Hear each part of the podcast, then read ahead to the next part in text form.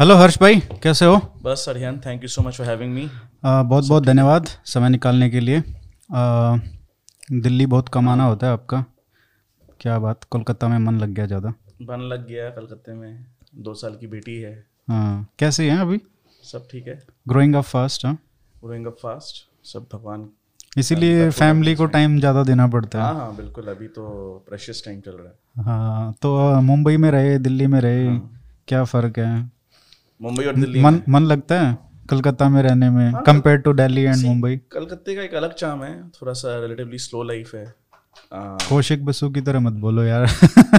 नहीं, मैं कलकत्ते में रह के बोल रहा हूँ। वो अपस्टेट न्यूयॉर्क में रह के बोलते हैं कि कलकत्ते का अलग चाम है। बस कलकत्ता ये है कि कलकत्ता फॉर्मर ग्रेटनेस में ज्यादा रहता है अपने ग्लोरी पे, तो it does not feel like देश के सेंटर ऑफ में जो काम चल रहा है वैसी आपको फीलिंग नहीं आती। आपको कोई, हालांकि ये रेपुटेशन इंटेलेक्चुअल शहर का है, लेकिन एक्चुअल इंटेलेक्चुअल्स, बुद्धिजीवीज मेरे हिसाब से अब ज़्यादा Bangalore, Mumbai, NCR, Pune, even Pune perhaps more than Calcutta. In fact इसका एक अच्छा साइन ये है, अच्छा तो नहीं बोलूँगा कलकत्ते के हिसाब से, कि जब मैं स्कूल में था तब कहते थे कलकत्ता क्विजिंग सेंटर है, क्विजिंग, अच्छा, क्विजिंग कैपिटल के लिए। हाँ, बट अब आई थिंक कंसेंसस है कि अब काफ़ी टाइम से Bangalore is the quizzing capital of India. तो I mean quizzing is not necessarily intellectual, it's बहुत ट्रिविया होता है, आप क्या जानते हैं क्या नहीं जानते हैं। हालांकि गुड क्विजिंग में कनेक्टिंग द डॉट्स बहुत ज़रूरी होता है, लेकिन अब दैट्स जस्ट एक और एग्जाम्पल। 1867 तक सिंगापुर कलकत्ता से होता था। I mean Calcutta and Bombay बराबर माना जाता था राइट आफ्टर इंडिपेंडेंस, बट फिर बॉम्बे आगे चला गया। अब फिर दिल्ली आफ्टर एशियाड गेम्स और 1982 के बाद कहते हैं कि एक पिकअप स्टार्ट हुआ, और अब ऑब्वियसली बैंगलोर। कलकत्ता में तो भी बहुत पुराने एक लेगेसीज़ हैं, पुराने बिजनेसेस हैं, लेकिन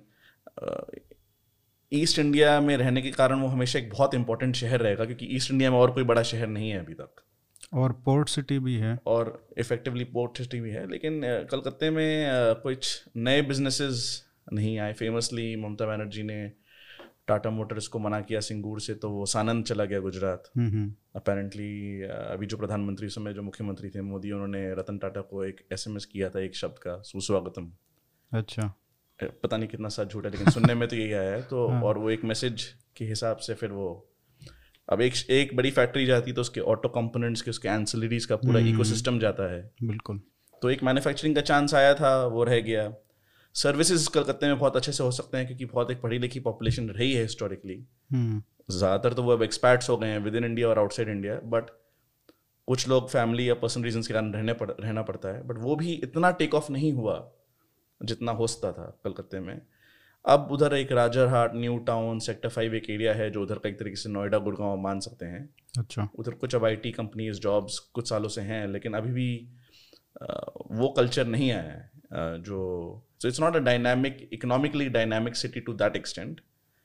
और धीरे कभी कभी थोड़ा रिटायरमेंट होम सा शहर की फीलिंग आने लग जाती है। आज ही एक आर्टिकल प्रिंट में आया, संजीव सुनियाल जो कई बार बात बोलते हैं कि भद्र लोग का TFR 1 हो गया है, उससे भी कम हो गया है। तो in that sense I think Rajiv Gandhi ने एक बार कहा था 80s में, लेट 80s में, it's a dying city if I am not wrong. अच्छा, तो वो थोड़ा सा डिक्लाइन हवा में है, बट अब लेकिन 50-60 सालों में जब देखो, जब दिल्ली उतना नहीं था, वो तो कैपिटल शिफ्ट हुआ दिल्ली में, वो तो 100 साल से ज़्यादा हो गए उसको तो। लेकिन उसके बाद देखो आप, पोर्ट सिटी है, इतना पोटेंशियल है, एंड ऐसा नहीं है कि एक विशाखापट्टनम या और कोई ईस्ट कोस्ट का सिटी है, ऐसा भी नहीं है जो अप एंड कमिंग है। It's a well established city for hundreds of years, और इतना पोटेंशियल होने के बाद भी क्यों नहीं उभर पाया है? आई थिंक कलकत्ते का decline is part of a broader decline of east India, and it is part of a decline of जो ज़्यादा बुद्धिजीवी लोग थे उस समय में, जिन्होंने एक गलत अर्थनीति, एक तरीके से वामपंथी, ऑब्वियसली 30-40 साल रहे बंगाल में, 77 से 2011 तक 34 साल तक रहे। 34 साल ही, हाँ 34 साल रहे। और तो मुझे याद है जैसे कि मेरे पिताजी का गांव हरियाणा में है, रोहतक में, महम गांव में। मेरी मम्मी की साइड का गाँव राजस्थान में है, तो हम लोग जो जिनको कुछ लोग मारवाड़ीज बोलते हैं या जो भी नॉर्थ इंडिया से जो ट्रेडिंग कम्युनिटीज़ आई वो ऑब्वियसली अपने रोजी रोटी के लिए आए कलकत्ते में।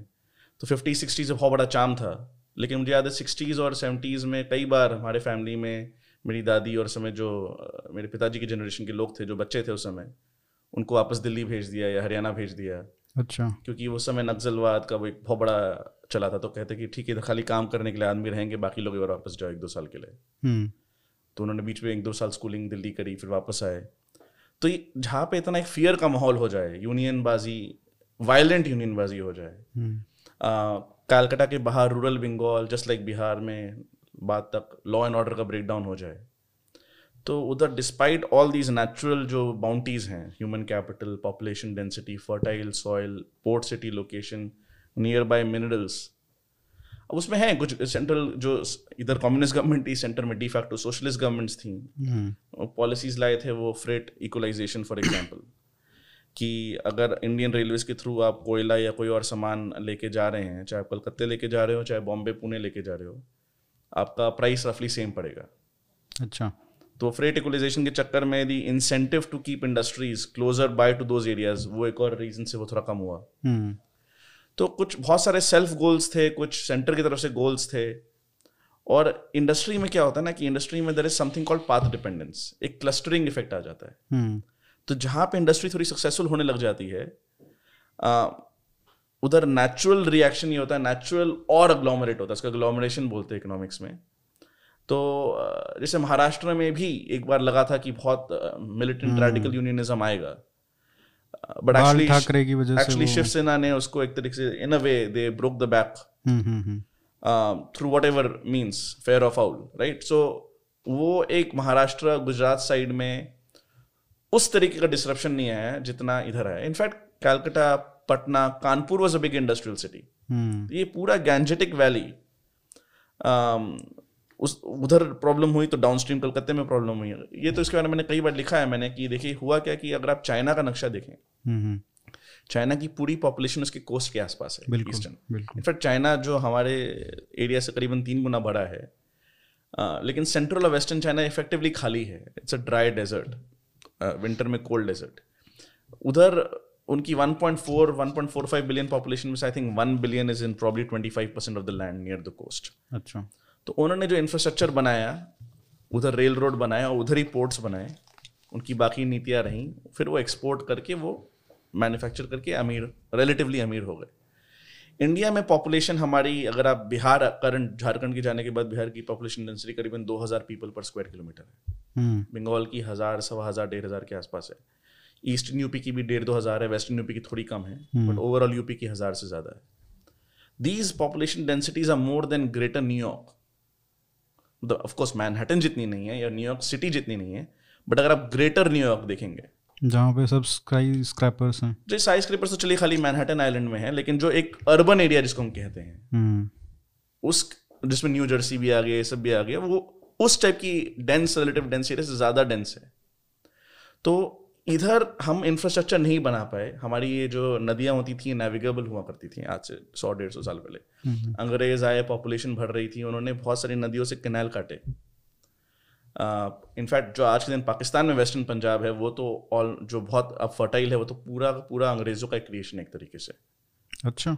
उन्होंने इधर बहुत सारे कैनाल काटे, उधर इरीगेशन के लिए, इरीगेशन से काटे। इनफैक्ट बहुत सारे जो सिख कम्युनिटी के लोग गए, उन्होंने बहुत मेहनत करके उस जमीन को फर्टाइल बनाया।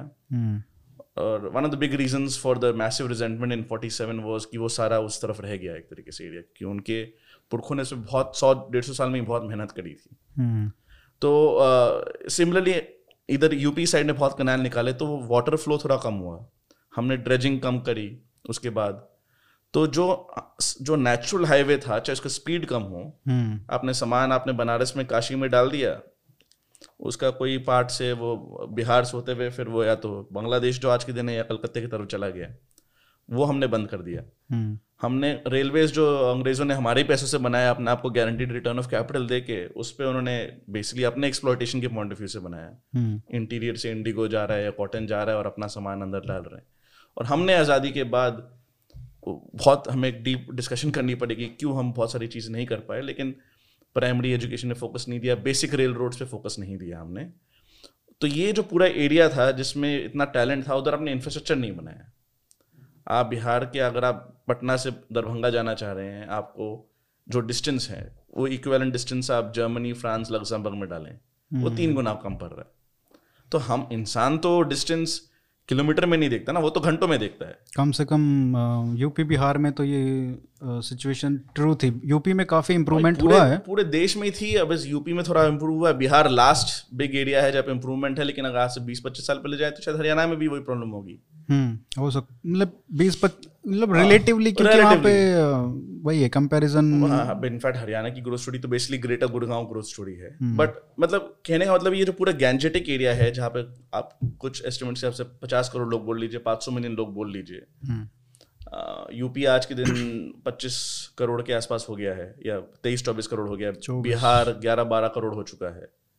अब आपसे बंगाल ऐड कर लीजिए, आप पार्ट्स ऑफ झारखंड ऐड कर लीजिए, इवन असम की भी पॉपुलेशन, अगर आप वो भी बहुत डेंस एरिया है असम प्रॉपर जो ब्रह्मपुत्र वैली में आता है। तो दीज एरियाज में हमने बेसिक रेल रोड्स नहीं बनाए, हमने बेसिक ह्यूमन कैपिटल में इन्वेस्टमेंट नहीं करी, और हमारा एक जो आर्थिक डिस्कोर्स रहा है, ये जो हम मेंटली कॉलोनाइज की बात करते हैं, ये बहुत काफ़ी हद तक सच है कि हमने एंग्लो अमेरिकन इकोनॉमिक, हमारे एलिट्स ने उसको कॉपी किया।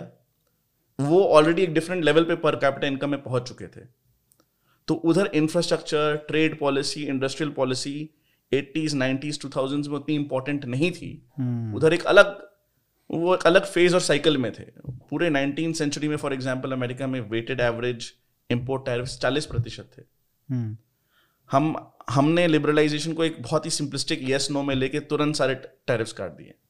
इनफैक्ट टेलीकॉम में there was more value added in 1990 in India as a percentage of the output than in 2000। हमने वर्ल्ड बैंक के, सॉरी, WTO के, हमने ITS information technology agreements, trade agreements join किए, तो टैरिफ्स हटाने पड़े, सीधे जीरो कर दिए हमने। There was no trans, but उसका फायदा नहीं हुआ क्या उतना? देखो, फायदा शॉर्ट टर्म में इतना हुआ कि हमारे कुछ इंपोर्ट सस्ते हो गए, लेकिन द पॉइंट इज 40% और 0% के पीछे बहुत कुछ आता है। 10% आता है, 20% आता है। आप उसको ट्रांजिशन करते तो हमारे जो स्मॉल मैन्युफैक्चरर्स थे, along with other reforms, along with opening up the small sector, delicensing, वो बड़े मैन्युफैक्चरर बनते। हुआ क्या यूपीए के टाइम में, खासकर क्योंकि वाजपेयी के टाइम हम तो भी इन्फ्लेशन कंट्रोल कर रहे थे, तो आप बोल सकते हैं कि production capacity already fully utilise है। खासकर UPA 2 तक के टाइम में हमारे वो सारे स्मॉल मैन्युफैक्चरर्स बेसिकली ट्रेडर्स और इम्पोर्टर्स बन गए, क्योंकि वो for various reasons, currency, infrastructure, radical change in trade policy, no national level understanding of trade industry, और ये सब इसलिए क्योंकि हमारे सेंटर में एक ऑनेस्ट गवर्नमेंट नहीं थी। क्योंकि जितना आप इंटरवीन करेंगे उतना करप्शन का स्कोप बढ़ता है, और अगर आपकी क्रेडिबिलिटी करप्शन पे अच्छी नहीं है तो वो आप कैसे जनता को सेल करेंगे। लेकिन इसका मतलब नहीं कि स्टेट नहीं चाहिए, स्टेट तो चाहिए उन पॉलिसी इंटरवेंशन के लिए, लेकिन वो policy intervention by definition discretionary होंगे टू सम एक्सटेंट। वो आपकी क्रेडिबिलिटी अगर नहीं होगी, आप इंटरवीन नहीं कर पाएंगे। आइडियोलॉजिकल रीजंस थे हमारे। अभी तक आप देख लीजिए, हमारे पास के जो इकोनॉमिक एडवाइजर्स कहीं रहे, RBI में कहीं आए गए, इधर आते हैं, उनके लिए एक तरीके से पनिशमेंट पोस्टिंग है भारत में आना, लेकिन फिर भी एक्सेप्ट करते हैं जस्ट फॉर द प्रेस्टीज। बिल्कुल करते हैं, क्योंकि उधर उनकी कौन सुनता है। उनका उनका उनका एक तरीके से वजूद नाम तो इधर के कारण है। इधर वो अपनी दिखाते हैं, हम ये इम्पोर्टेंट, वो इम्पोर्टेंट है, वापस उधर चले जाते हैं, वापस उधर वो जाके एक प्रोफेसर बन गए, तो एक रेज्यूमे में बस ऐड हो जाता है। It's an additional point. इसका मतलब ये नहीं कि वो अच्छे लोग नहीं है। For example there are big exceptions. I have personally a lot of respect for doctor Arvind Panagariya, but कहीं ना कहीं आप, अगर मैं एक आम अर्थशास्त्र की बात करूँ, कोई और एक्सपर्ट कोट अनकोट की बात करूँ जो बाहर से इधर आके वापस जाता है, बाहर पढ़ने या काम करने में कोई नुकसान नहीं है, मैं खुद कर चूंगा, लेकिन अगर आपको इंडिया में एक परमानेंट एस्टैब्लिशमेंट नहीं है, आप एक तरीके से स्किन इन द गेम नहीं है, आप टेन्योर्ड प्रोफेसर हैं जो बोलते हैं यार मुझे तो खाली 2-2.5 साल के लिए quote and quote public service का एक ब्रेक मिला, मुझे वापस जाना है, नहीं तो मेरा टेन्योर हट जाएगा, मेरी लाइफ की रिटायरमेंट पेंशन जो मुझे एमेरिटस प्रोफेसर बोल के जो सैलरी मिलती रहती है वो सब मैं कैसे छोड़ दूं। तो कहीं ना कहीं आप ये कहीं सबकॉन्शियसली और कॉन्शियसली सोच रहे हैं कि मैं उधर जाके जर्नल में क्या लिखूंगा, मैं क्या रिसर्च करूंगा। तो India becomes an exotic posting even for an Indian. तो ये इसमें इंटरेस्टिंग बात है कि इसमें यही नहीं है कि वो बंदा एक्चुअली में मन में कॉलोनाइज्ड है, बट इकोनॉमिक इंसेंटिव्स और पावर स्ट्रक्चर्स ऐसे हैं अभी, वो इतनी बड़ी डिस्पैरिटी है कि वो ये समझ भी रहा होगा एट सम लेवल कि मेरे साथ ये हो रहा है, बट ही और she is powerless to change that. इसको अंग्रेजी में एक शब्द है मेट्रोपोल, METROPOLE, लाइक कहते थे colonial centre, like London was the de jure metropole, New York became de facto metropole. Like आपकी सारी थिंकिंग उस तरफ जा रही है, इसलिए नहीं कि आप समझ नहीं रहे हैं कि ये हो रहा है, लेकिन इकोनॉमिक इंसेंटिव्स ऐसे हैं कि अगर आप इधर की सैलरी उधर से कंपेयर करेंगे, आप कॉस्ट ऑफ लिविंग के लिए एडजस्ट भी कर लेंगे, आपको जाना उधर है. ये अब धीरे धीरे बदल रहा है, पूरा अच्छा नहीं बदल रहा है. अभी अर्ली साइन हम क्रिकेट में देखेंगे, उसमें भी बहुत प्रॉब्लम्स है. हम वी कैन डिस्कस अबाउट इन्होंने जो नील किया एंड ऑल दैट, बट हमने किताब मैंने a new idea of India में राजीव के साथ लिखा कि क्या किया नील, इन्होंने they kneeled for the black lives matter ना. अरे हाँ, दे टुक द नील. मतलब उसके बारे में हम डिस्कस करेंगे कि वो पूरा it's why it's not complete, but वो स्टार्ट क्या हुआ है कि क्रिकेट में हम इकोनॉमिकली डोमिनेंट हैं और अमेरिका का दूर दूर तक कोई वो नहीं है. अमेरिका उसमें नहीं है, बल्कि आप कह सकते हैं कि इंग्लैंड और ऑस्ट्रेलिया का हिस्टोरिकल रीजंस, बिल्कुल may be subconsciously racial reasons के कारण, तो भी उनकी इकोनॉमिक कंट्रीब्यूशन के मुकाबले the disproportionately influential. South Africa ने अभी ओपनर को वो भी हटा भी दिया था मैच में से. अच्छा, मैं सचिन के जाने के बाद मैं इतना डीपली फॉलो नहीं करता cricket. He refused to take the knee. Oh अच्छा, तो उसको हटा दिया. फिर तो देखिए हटेगी पॉलिटिक्स. लेकिन मैं कह ये रहा था कि क्रिकेट में हम इकोनॉमिकली इन्फ्लुएंशियल हैं. IPL बना तो जैसे a new idea of India में मैंने राजीव के साथ लिखा कि कुछ क्रिकेटर्स कहते भी हैं कि यू नो कॉन्शियसली और subconsciously some of us are sucking up to Virat Kohli and his boys, कि हम उनकी चमचागिरी करने जा रहे हैं. तो ये ऑलरेडी दिखाता है कि इट्स थॉट है, आइडियोलॉजी है, प्रोसेस है, इकोनॉमिक इंसेंटिव्स भी बहुत मैटर करता है. बिल्कुल. लेकिन क्रिकेट अगर अपने ब्रॉडर सोसाइटी में वो आपकी डोमिनेंस रिफ्लेक्टेड नहीं है, तो क्रिकेट में भी आपको ये BLM टाइप का सिचुएशन कहीं ना कहीं दिखेगा, बिकॉज क्रिकेट या कोई भी एक फील्ड बाकी सोसाइटी से एकदम आइसोलेटेड तो नहीं है. लेकिन क्रिकेट हमको ये अर्ली ऑन दिख रहा है, जो हमें दिखा है ना कि हमारे क्रिकेटर्स का चलने का तरीका ही फील्ड में बदल गया 10-15 साल में. एक सर्टेन डिफिडेंस था, एक सर्टेन शाइनेस थी, जिसको कई बार हम वर्चू की तरह भी बताते थे कि देखो यार वो तो स्लेज कर रहे हैं, हम नहीं करते. और शायद हो सकता हो 1-2 लोगों के केस में, सचिन तेंदुलकर के केस में, लेकिन वो भी वही ना, प्रोडक्ट ऑफ देयर टाइम्स. तो अब ये बदला क्या है कि उधर इकोनॉमिक कॉन्फिडेंस आई है तो थोड़ा अग्रेशन आया है. But are we so dominant in academia compared to western academia and the funding? We are not. लेकिन एक बात भी है कि जेब में पैसा आना और दिमाग में चेंज आना, उसमें भी फर्क है. दे आर नॉट कॉन्करेंट, तुरंत साइमल्टेनियसली नहीं होते, but they are definitely linked. What might happen is कि जेब में पैसा आना और दिमाग में कॉन्फिडेंस आना, there might be a delay in that. दिमाग में कॉन्फिडेंस आना might trail, might be after जे में पैसा आना, and it may not be fully automatic. We might have to talk about it, we might have to discuss about it, but it is linked in the sense कि आप इसको हटा नहीं सकते इक्वेशन से. तो अगर एक तरीके से हम इकोनॉमिक्स देखें, हम क्रिकेट देखें, हम कोई और फील्ड देखें, हम हिस्ट्री रिलीजन देखें, तो ये कॉन्फिडेंस हमें इसलिए आने के लिए let you this is a necessary but not sufficient condition for us to at least feel that economically we are self-sufficient. Because अगर आपका पेट आप खुद नहीं भर पा रहे, अपनी महत्वाकांक्षाएं नहीं भर पा रहे, तो कहीं ना कहीं आपका दिमाग उधर ही चल रहा है, न्यूयॉर्क और लंदन में. तो आप कहीं ना कहीं सोच रहे अगर मैं ये बोल दूंगा तो मुझे कल को कोई ग्रांट के लिए अप्लाई करना है, कल को कोई नौकरी के लिए अप्लाई करना है, कल को कोई कॉन्ट्रैक्ट या प्रोजेक्ट मिलना है मुझे, तो वो मेरा ये ट्वीट देख लेगा, वो मेरा ये आर्टिकल पढ़ लेगा, वो क्या सोचेगा, तो आप अपने आप को सेल्फ सेंसर करने लग जाते हैं. और वो कब वो मास्क आपका चेहरा बन जाता है आपको पता नहीं चलता, कब जो चीज आप कॉन्शियसली कर रहे हैं वो सब कॉन्शियसली हो जाता है, वो पता नहीं चलता. वो लोगों के लिए तो फिर भी चलो उनका तो थोड़ा बहुत मान सकते हैं कि उनका कॉन्फ्लिक्ट ऑफ इंटरेस्ट है पोटेंशियल आगे जाके. ऐसे बहुत सारे लोग हैं जिनको कोई आशा नहीं है, कोई आकांक्षा नहीं है कि हम बाहर जाएंगे, राइट. लेकिन वो फिर भी साउथ दिल्ली, साउथ बॉम्बे, इस तरीके की जो क्राउड है सिटीज में mostly, right, they support all these causes and even more radical causes. नहीं है, जैसे एक बार राजीव ने शायद ट्विटर में लिखा था कि कोई सेकंड अमेंडमेंट के खिलाफ US के साउथ बॉम्बे में रैली निकाली, जबकि इंडिया में गन कंट्रोल बहुत टाइट है. वो बोल रहे कि down with the second amendment. अब इंडिया का क्या सेकंड अमेंडमेंट उनको नहीं पता, फर्स्ट भी नहीं पता होगा, कुछ नहीं पता. और सिमिलरली कुछ लोग दिल्ली में प्रोटेस्ट करते हैं नॉट माय प्रेसिडेंट तो वो ट्रम्प बना था जब वो कह रहा भाई तेरा नहीं है तेरा को वो उस टाइम पे प्रणब मुखर्जी थे शायद मतलब जो भी थे आपका तो वैसे ही नहीं है ना मतलब आप क्या बोल रहे हो। तो ये BLM जो है मैं इस बात का हल्का सा भी मजाक नहीं उड़ाऊंगा कि African American and African in general the diaspora people in Africa बहुत उन पे रेस के कारण स्लेवरी कॉलोनियलिज्म सब कुछ हुआ है एब्सोल्युटली। लेकिन एक आपने नहीं किया नंबर वन ये आप जरूर बोल सकते हैं कि Indians are may be somewhat racist जब हमारे बीच में ब्लैक स्किन लोग आते हैं हमारे खुद के बायसेस हैं मुझे अपनी गलतियां मानने में कोई प्रॉब्लम नहीं है। और जब गांधी जी भी साउथ अफ्रीका में थे तो उनका ज्यादा एक तरीके से उन्होंने भी कुफ्र वर्ड यूज किया था उस समय लोकल वर्ड यूज था शायद नहीं कुफ्र नहीं काफिर बोलते थे अच्छा शायद डिफरेंट प्रोनाउंसिएशन था about the local South African blacks. तो he also had a sense of racial hierarchy imbibed in him कि भाई गोरे हमसे कहीं ना कहीं सुपीरियर हैं और वो हमको इनके बराबर क्यों ट्रीट कर रहे हैं।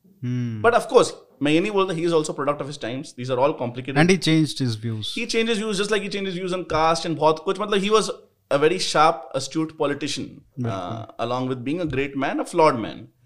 तो कहने का मतलब ये है कि these are very हम क्या सोच रहे हैं क्या नहीं कर रहे हैं हम चाहे बाहर जाना चाहते हैं नहीं जाना चाहते हैं but जो elites हैं अगर उन they are looking that to be उनके हिसाब से वो सेंटर ऑफ द वर्ल्ड है तो कहीं ना कहीं वो व्यूज परकोलेट हो जाते हैं नीचे वो एक तरीके से कॉमन सेंस बन जाते हैं। तो अगर अल्टीमेटली आपके अर्थशास्त्री बाहर से आके फिर वापस बाहर जा रहे हैं जो अब मोदी सरकार के सेकंड टर्म में एक तरीके से पहले से बहुत कम हो गया है। Shaktikanta Das is the RBI governor I think he was history graduate he is a very good bureaucrat and he is turned out to be very competent in the RBI। He does not feel the need उनको ऐसा लगता नहीं कि मुझे कुछ disagree करना है ये दिखाने के लिए कि मैं इंडिपेंडेंट ऑटोनोमस हूँ। कोई उनको अगर बोलता है कि अब सर्वाइल है तो ही डजंट केयर बोलते कि जो देश के अर्थशास्त्र के लिए ठीक है मिनिस्ट्री ऑफ फाइनेंस और RBI के बीच कोऑर्डिनेशन भी होना चाहिए ऑटोनॉमी होनी चाहिए बट कोऑर्डिनेशन भी होनी चाहिए ना। ऑटोनॉमी का मतलब ये थोड़ा कि अब रिबेल कर रहे हैं। अच्छा ये बताइए जैसे RBI में क्या अंतर आया है पिछले जो जैसे उस समय रघुराम राजन थे और आज शक्तिकांता दास हैं तो उसमें क्या अंतर देखते हैं? दो तीन चीजें हैं। एक तो रघुराम राजन जी बहुत अपने इमीडिएट एक्सपर्टीज के बाहर स्पीचेस देते थे उन्होंने एक दो बार डायरेक्टली इनडायरेक्टली फैशिज्म की बात करी शायद उन्होंने एक बार कहा था कि डायरेक्टली इनडायरेक्टली उन्होंने कहा था कि Hitler also made trains run on time ऐसा ही था तो लोगों ने उसको कई तरीके से इंटरप्रेट किया ऐसा नहीं है कि वो समझते नहीं है कि इसका क्या इंटरप्रिटेशन हो सकता है। Raghuram Rajan still on the core work he was relatively flexible he was not so dogmatic but उनके बाद जो आए Urjit Patel और उनके deputy Viral Acharya they were very very maximalist in the sense कि हम लोग को जोर से rates भराने हैं इंडिया में या जिसको मॉनेटरी पॉलिसी में कहते हैं लूज मॉनेटरी पॉलिसी या dovish monetary policy interest rate जिसमें कम होते हैं वो नहीं करना। अच्छा क्योंकि तभी हम इंडिया में इन्फ्लेशन का बैक तोड़ पाएंगे एक तरीके से। वंस अगेन 1981-82 में पॉल वॉलकर ने US में किया था उनके मन में एक मॉडल था उन्होंने इसको ओवरडू कर दिया उन्होंने उसकी इंडिया की सिचुएशन के हिसाब से देखा नहीं और कहीं ना कहीं डीमोनेटाइजेशन के बाद जब बहुत सारे कॉलमनिस्ट्स ने इंडिया में ग्लोबली कहा कि RBI तो प्रधानमंत्री का पिट्ठू हो गया इफेक्टिवली अंग्रेजी में उन्होंने अपने सुंदर तरीके से लिखा है इसको तो कहीं ना कहीं इस बात को सुन के अपनी ऑटोनॉमी को प्रूव करने के चक्कर में उन्होंने और जानबूझ के रेट्स टाइट कर दिए जानबूझ के किए सबकॉन्शियसली किए that is beyond our remit of knowing for sure.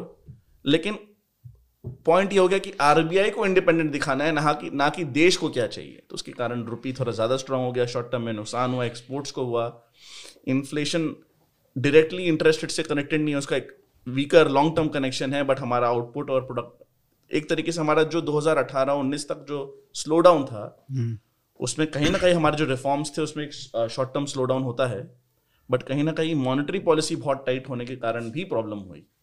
अच्छा तो शांतिकांता दास के आने के बाद in a way he has been much more Cognizant of the fact even pre covid के बाद तो बहुत कुछ करना ही पड़ा कि हमारे देश में जिसको अर्थशास्त्री कहते हैं स्पेयर कैपेसिटी है capacity utilisation of our factories was running in 70% 80s में जब जाता है 85 को क्रॉस करता है तब नया कैपेक्स होता है अगर आपकी फैक्ट्री जितना बना सकती है उतना नहीं बना रही है तो मतलब कहीं ना कहीं डिमांड की प्रॉब्लम है।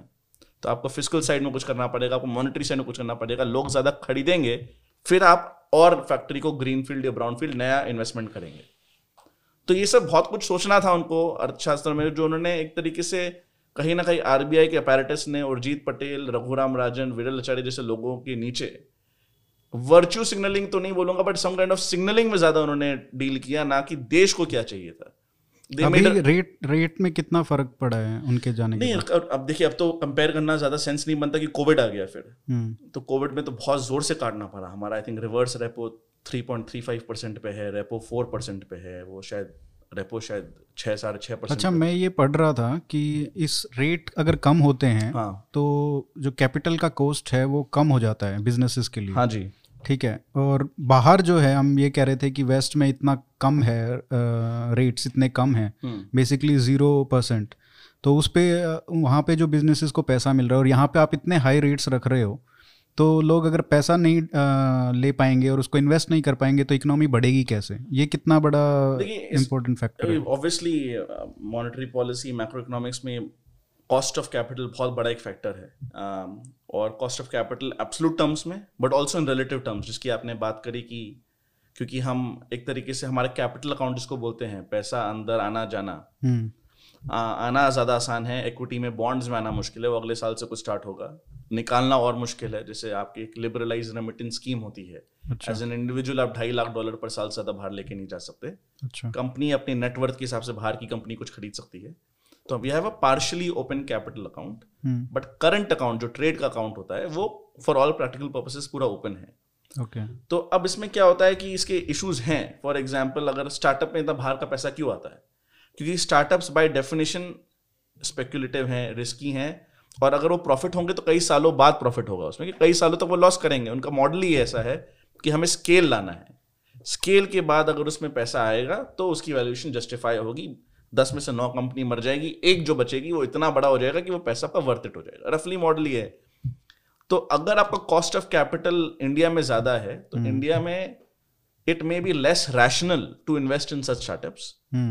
बाहर वाले का अगर कॉस्ट ऑफ कैपिटल लेस है तो उसको लग रहा है कि मैं इस पे एक बेट ले सकता हूं। अच्छा सो ऐसा ही नहीं, और बहुत कॉम्प्लेक्सिटीज हैं। इंडिया वाले को इंडिया के स्टार्टअप के बारे में ज़्यादा मालूम है। Information is a big part, capital is not the only part, there is a local confidence, home bias, I mean पूरा लिटरेचर है। लेकिन एक फैक्टर ये ज़रूर है कि अब आप देखिए हमारे कितना real estate, I think Blackstone is the largest commercial property owner in India. Canadian pension funds are investing in a big way. We are welcoming all capital, हम कोई कैपिटल को मना नहीं करेंगे बट ये सोचने की बात है कि क्या लोकल कैपिटल को एक बराबरी का दर्जा मिल रहा है नहीं मिल रहा है, ये एक सोचने की बात है। अभी तक it's not such a serious issue because for example पिछले 6-8 महीने में जो इतनी बड़ी स्टॉक मार्केट की रैली हुई और पहले से चल रही है, उसमें इनफैक्ट बहुत सारे एफआईएस पैसा निकाल रहे थे, फॉरेन इंस्टीट्यूशनल इन्वेस्टर्स, बहुत डोमेस्टिक इंस्टीट्यूशनल इन्वेस्टर्स और रिटेल लोकल पैसा डाल रहे थे। तो just because money is foreign institutional money, it need not always be smart money. Although अगर कल को मार्केट और गिर जाएगा तो it might prove to be smart in the short term. तो इसमें बहुत फैक्टर्स है लेकिन एक बहुत बड़ा फैक्टर ये है और इसलिए I think open capital account में बहुत ज़्यादा टेक्निकल बात हो जाएगी। मैं इसमें मेरा बहुत पैशनेट इशू है, कई अर्थशास्त्रियों इसमें इसके खिलाफ, हम 1997 से बात कर रहे हैं अकाउंट कैपिटल अकाउंट खोलने की बात में। तारापुर रिपोर्ट आया था, फिर एक सेकंड रिपोर्ट आया था 2009, पहला रिपोर्ट आती एशियन फाइनेंशियल क्राइसिस हो गया, सेकंड रिपोर्ट आती ग्लोबल फाइनेंशियल क्राइसिस हो गया। तो हमारे कुछ इकोनॉमिस्ट और पॉलिसी मेकर्स कहते हैं कि देखो हम कितने होशियार थे, हमने ये 2 क्राइसिस बचा लिए। वो बात सही है उनकी, लेकिन जो बीच में 9 साल जो ग्रोथ थी वो भी कम हुई।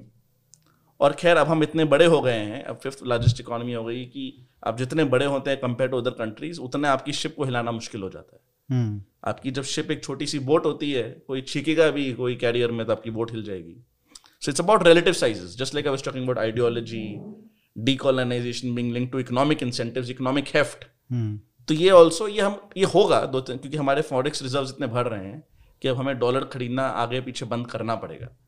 और हमें अपना कोई इधर से बाहर इन्वेस्ट करना चाह रहा है तो उसको भी और इनकरेज करना पड़ेगा कि बाहर से ही बहुत पैसा आ रहा है, इधर से कोई बाहर इन्वेस्ट करना चाह रहा है तो उसको पूरा अलाउ कर दो।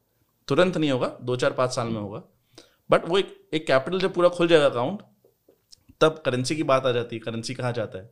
करेंसी मुझे लगता है काफ़ी फ्लैट रहेगा अनलाइक द लास्ट 20-25 ईयर्स, तब अपने आप धीरे धीरे कॉस्ट ऑफ कैपिटल कम हो जाएगा, कि जब आना जाना पैसा का आसान हो जाएगा और करेंसी रिलेटिवली स्टेबल हो जाएगी नॉमिनल टर्म्स में, might even be a small appreciating bias, तब लोग बोलेंगे कि ठीक है, कि अभी तक जो बाहर का पैसा इन्वेस्ट करता है वो अपने एक्सेल फाइल में बोल देता है कि +4% रुपी डिप्रिसिएशन अप्रिसिएशन, 4% रुपी का डिप्रिसिएशन का अजम्पशन ऐड कर ले। अच्छा, कोई 10 साल के लिए इन्वेस्ट कर रहा है, क्योंकि हिस्टोरिकली 3-4% का डिप्रिसिएशन रहा है अगर आप पिछले 20-25 साल देखें, तो जब वो चेंज होगा, तो जैसे अभी इंडिया का 10 ईयर रेट 6.4% के आसपास चल रहा है, ये क्या होता है, 10 साल अगर सरकार अगर बोरो करे बाजार से पैसा 10 साल के लिए, तो हर साल 6.4% देते हैं, ठीक है, प्री टैक्स। तो अभी घट गया, नहीं 2-3 साल के हिसाब से घट गया, लेकिन बीच में कोविड के टाइम 5.5-6 तक एक बार आ गया था शॉर्ट टर्म में, तब से थोड़ा बढ़ गया। अमेरिका का शायद अभी 1.5% चल रहा है 10 साल, तो लेकिन ऑफकोर्स अमेरिका डॉलर्स में बोरो करता है, हम रुपी में बोरो करते हैं, तो करीबन 500 बेसिस पॉइंट बोलते हैं, 100 बेसिस पॉइंट 1 परसेंटेज पॉइंट होता है, करीबन 500 बेसिस पॉइंट का अंतर है। तो अगर आप, और Indian government has never defaulted unlike many other emerging economies, हमने कभी भी अपने सरकारी वायदे को तोड़ा नहीं है, विद जिससे भी पैसा उठाया उसको हमेशा सूद समेत वापस पैसा दिया है।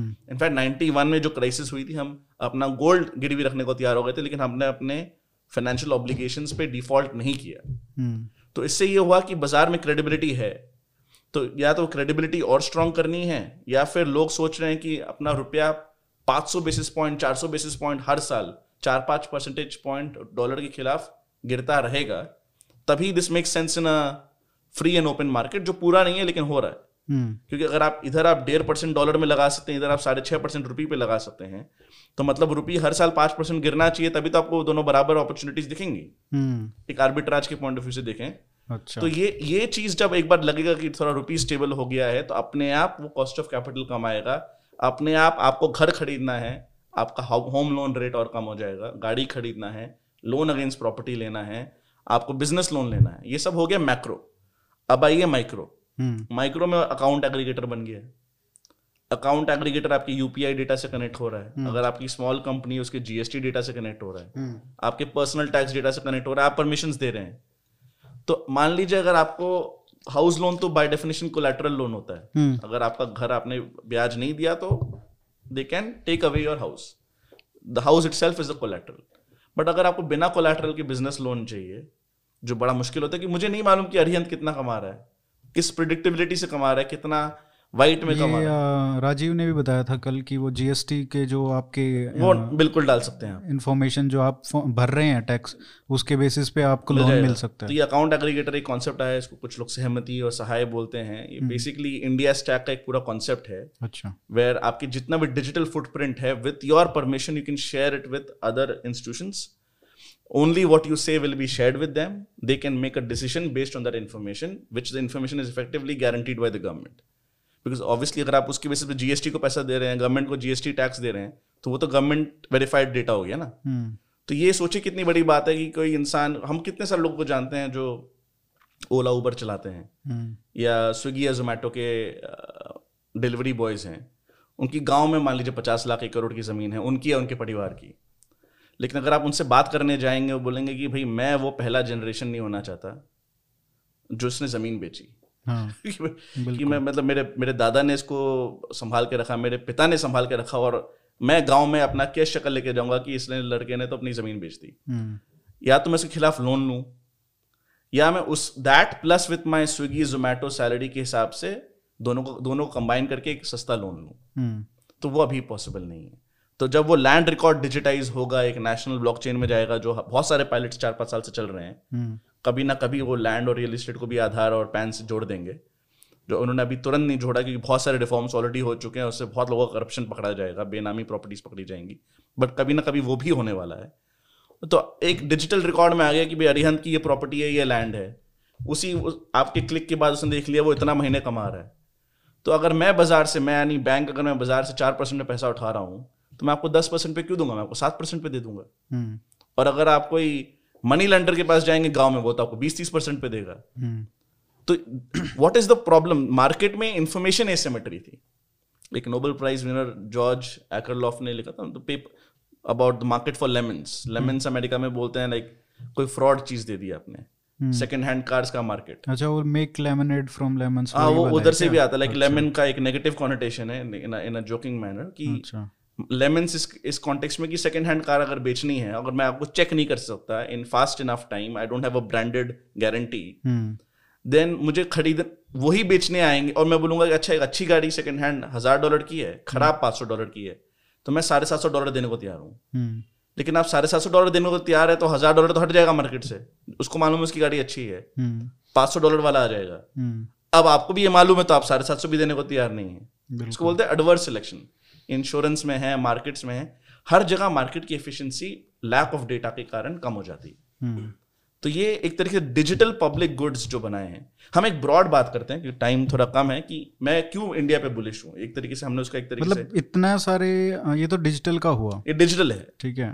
तो एक ब्रॉड फ्रेमवर्क क्या है जिसके तरीके से वो सरकार चल रही है या इंडिया आगे बढ़ रहा है, जो आपको होप देता है। मैं बोलता हूँ, मैं इसको ट्विटर में कई बार लॉन्ग इंडिया बोलता हूँ, इसको हैशटैग भी डालता हूँ इसके बारे में, why am I bullish on India. आप इसके 3 हिस्से बना लीजिए।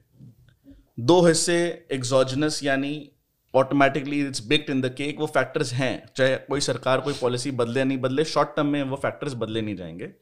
पहला है डेमोग्राफिक्स, दूसरा है ग्लोबल टेक्नोलॉजी, तीसरा आप मान लीजिए जिसको मैं मोदीनॉमिक्स कहता हूँ, या आप उसको अगर कोई दूसरी सरकार आती है आप उसको गवर्नमेंट पॉलिसीज बोल लीजिए।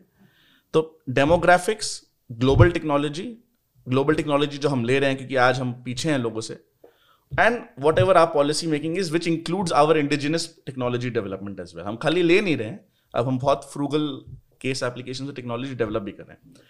Demographics में अगले 20 साल में हमारी 25 से 65 के बीच में population 20 करोड़ लोगों से भरने वाली है। 20 crore people, 200 million people working age में 25 to 65, जो मेरे हिसाब से real working age है, क्योंकि कई लोग स्कूल कॉलेज जाते हैं, किसी औरत की जल्दी शादी हो गई तो फर्स्ट बच्चे के बाद वापस आती है। तो practically speaking, just as a comparison point, in the next 20-25 years in the same age group 25 to 65, जहां पे हमारे 20 करोड़ लोग आने वाले हैं, चाइना में 15 करोड़ कम होने वाले हैं। तो डिफरेंस ऑफ डिफरेंसेस 35 करोड़ का है, which is by the way more than all of America's population. So just the number of people who are coming in, तो चाइना का डेमोग्राफिक बूम खत्म हो गया है, उनका डिविडेंड हमारा एक तरीके से 5-10 साल पहले चालू हुआ, अभी चल रहा है, 20-25 साल और चलेगा। तो that is the quantity of people. Secondly, जो भी लोग आ रहे हैं, they are almost nearly universally literate, man women boys and girls.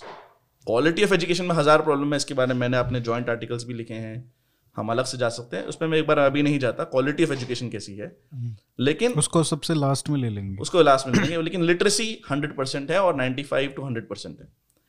Third point, they're almost all digitally natives or are about to be digitally native in the next 1 or 2 years. ये भी ठीक है। They're all online, कुछ अपने दोस्त के smartphone के through, अपना डम फोन, और जिसके पास नहीं है उसका 1-2 साल में स्मार्टफोन आ जाएगा। तो अंग्रेजी या हिंदी कोई ना कोई भाषा अच्छे से जाने या नहीं जाने कुछ जानते हैं, नंबर्स बहुत बढ़ रहे हैं, डिजिटली नेटिव है। तो आपके एक रॉ मटेरियल तैयार है जो पूरे दुनिया में कहीं और नहीं है, शायद अफ्रीका और कुछ मुस्लिम कंट्रीज में हो, लेकिन उधर अलग इशूज हैं, इस स्केल पे कहीं और नहीं। सेकेंडली, आप आज ये टेक्नोलॉजी जो ग्लोबल बेसिस पे डेवलपमेंट्स हो रहे हैं, जिसपे हम भी ऐड करेंगे, थर्ड पॉइंट में आऊंगा, क्या है टेक्नोलॉजीज। ग्रोथ के 2 मेन कंपोनेंट है टेक्नोलॉजी बेसिस पे, एक तो एनर्जी, एक डेटा। बहुत रफली एनर्जी क्यों, अल्टीमेटली कोई भी चीज एनर्जी पे चलती है, कोई भी manufacturing is a conversion of raw materials into finished product through energy based on some data और सॉफ्टवेयर, सम एप्लीकेशन। तो आज हम एनर्जी बाहर से इंपोर्ट करते हैं, कोल में रिच होने के बाद भी गुड क्वालिटी कोल हम इंडोनेशिया, ऑस्ट्रेलिया से बुलाते हैं, हम तेल बाहर से लाते हैं, लेकिन solar, wind, nuclear and solar और विंड पे स्टोरेज पे बहुत जोर से गवर्नमेंट का इन्वेस्टमेंट्स आ रहा है। उसके हिसाब से हम ट्रेड पॉलिसी प्रोटेक्शनिज्म दे रहे हैं। हमारा 150 गीगावाट का टारगेट था, वो अचीव हो गया है, अचीव होने वाला है। अब हमने 2030 में शायद 450 गीगावाट का डाला है। एज एन एग्जाम्पल, अब हमारी टोटल प्रोडक्शन कैपेसिटी अभी 350 गीगावाट है, रिन्यूएबल और नॉन रिन्यूएबल। रिन्यूएबल में प्रॉब्लम ये होता है कि जब सूरज नहीं है या फिर विंड नहीं चल रहा होता है, तब क्या है, उसके लिए आपको स्टोरेज लगाना पड़ता है, वो बैटरी का कॉस्ट भी कम हो रहा है, उसमें बहुत इशूज है, लिथियम कैसे लाएंगे, कॉस्ट। तो government wants to make it as fast as possible but without importing everything from China. तो उसके लिए कुछ ट्रेड पॉलिसी भी कर रही है। उसमें क्या है, बहुत सारी चीजें आप तो भी फैक्ट्रीज में बिजली से नहीं चला सकते, उसके लिए हम हाइड्रोजन में इन्वेस्ट कर रहे हैं। गवर्नमेंट पुश कर रही है। हाइड्रोजन को इलेक्ट्रोलाइज करो ग्रीन एनर्जी से, सोलर, विंड, न्यूक्लियर, और उस हाइड्रोजन फ्यूल को आप जलाओ। But it's very inefficient, it is in the early stages. But अगर आप अडानी और अंबानी का देखेंगे 10, 20, 50 बिलियन डॉलर जिन्होंने अनाउंस किया, कुछ सोच समझ के अनाउंस किया। It's a global Germany, it's a 2030 target, let's not put it right now. तो कहने का मतलब कि even if our overall petroleum imports increase in absolute terms, as a percentage of GDP वो कम होता रहेगा। तो हमारा कॉस्ट ऑफ एनर्जी कम होगा कंपेयर टू आवर जीडीपी। तो that is a huge part of economic growth. Second part जो मैंने बोला, डेटा ऑलरेडी जियो और बाकी कंपनीज के कारण हमारा वर्ल्ड का चीपेस्ट डेटा है amongst all major countries, and world का largest data consumption per person है, not total, per person. The average Indian uses more data per day than an average American. अभी इन सभी जो बातें बताई उनमें दिक्कत है, लेकिन मैं जैसे लास्ट पॉइंट की बात बताऊँ, अब एनर्जी की बात करें तो उसमें जैसे सोलर पे क्यों फोकस कर रहे हैं, न्यूक्लियर पे क्यों नहीं कर रहे हैं? That is more efficient, of course it is more costly, but costly initially, but overall it running cost पे सस्ती, इट कंपनसेट्स ओवर टाइम। उसके बाद फिर अगर डेटा की जैसे बात की तो उसमें सारे यूट्यूब पे कुछ ना कुछ देख रहे हैं रादर देन, मतलब कुछ देखिए वो क्वालिटी और क्वांटिटी वाली बात है। इवन अंकल और आंटी गाँव वो व्हाट्सएप गुड मॉर्निंग मैसेज वाले बच्चे क्या कर रहे हैं, एक दूसरे को व्हाट्सएप पे गुड मॉर्निंग रोजेस भेज रहे हैं। लेकिन कहीं ना कहीं इससे भी एक सोशल स्किल्स, सॉफ्ट स्किल्स का डेवलपमेंट होता है। जब आप अगर मान लीजिए कोई किसी को हिंदी या इंग्लिश पे थोड़ा इम्प्रूवमेंट करना है, कोई आंध्रा के गाँव में है, वो एक OTT पे एक सीरीज देख रहा है, तो उसकी फर्क पड़ता है। मैं ये नहीं बोलता कि this is the most efficient way to teach it, we can come on it later, but ये बहुत बहुत लोगों ने इस जनरेशन में ऐसे ही सीखा है। मैंने तो अंग्रेजी कार्टून नेटवर्क देख के सीखी थी, तो मुझे दूसरों का नहीं पता। कुछ लोग फ्रेंड्स देख के सीखे, मैं इतना हाई फाई नहीं था। मैंने कार्टून नेटवर्क देख के सीखी थी, तो पहले सीख ली ना। मेरे स्कूल का नाम, मैंने तो कॉलेज में सीखी है, मेरे स्कूल का नाम ही हिंदी हाई स्कूल था, बाद में उसका नाम बिरला हाई स्कूल हुआ। तो मैंने तो भैया कार्टून नेटवर्क देख के अंग्रेजी सीखी। तो लोगों का इससे फर्क पड़ता है। आप it may not be very efficient. मैं टेक्नोलॉजी पे इधर ये आ रहा था कि कोविड में ये एक्सेलरेट हो गया बहुत ज़्यादा, कि न्यूयॉर्क टू बॉस्टन अगर काम डाल सकते हैं, या more realistically San Francisco to Austin. Silicon Valley बहुत महंगा हो गया था रियल एस्टेट हिसाब से। कैलिफोर्निया तो खाली हो रहा है अभी, सब टेक्सास मूव कर रहे हैं, टेक्सास आ रहे हैं। जैसे Elon Musk is the latest guy to take his companies headquarters to Austin. मेरा कहने का मतलब है कि अगर आप मान लीजिए कोई कैलिफोर्निया में हेडक्वार्टर भी रखता है, एक सेकंड ऑफिस ऑस्टिन में खोलता है, तो he can also open a second office in Bangalore और पुणे। ज़्यादा से ज़्यादा टाइम जोन का फ़र्क है वो, लेकिन वो इंडिया में वो कम सैलरी वाले लोग जो इंडिया के हिसाब से बहुत हाई सैलरी है, they are happy to work slightly late hours. तो ये जो ग्लोबल कैपेबिलिटी सेंटर्स हैं, जो IT में बूम आ रहा है, जो IT इनेबल्ड सर्विसेज में बूम आ रहा है, आपको याद होगा अगर आप बिजनेस न्यूज़ देखते हैं कि 2-4 साल पहले सब इन्फोसिस, TCS पे प्रो को राइट ऑफ कर रहे थे कि जो ऑटोमेशन आ जाएगा, ये हो जाएगा, ये तो इंडिया मॉडल खत्म है, हम प्रोडक्ट बना नहीं सकते, हम तो खाली, कुछ लोग उसको IT कूली सेक्टर बोलते थे। अब देखिए प्रोडक्ट भी बन रहा है, ऐसे सॉफ्टवेयर एज अ सर्विस की कंपनीज इंडिया में लिस्ट हो रही हैं, बाहर लिस्ट हो रही हैं, और IT प्रॉपर कंपनीज ही बूम कर रही हैं। बट नया क्या हो रहा है, like what is India doing that is. देखिए जब पहले UK रिच हुआ था, वो टेक्सटाइल्स एक्सपोर्ट करके रिच हुआ था। तो मुझे चौका मारने से मतलब है, वो चाहे वो रन बनाने से मतलब है, चाहे डबल लो से जाए या वो एज से जाए, ठीक है। तो मतलब I don't want to change the world first, I want to first at least have a dignified life for the average Indian.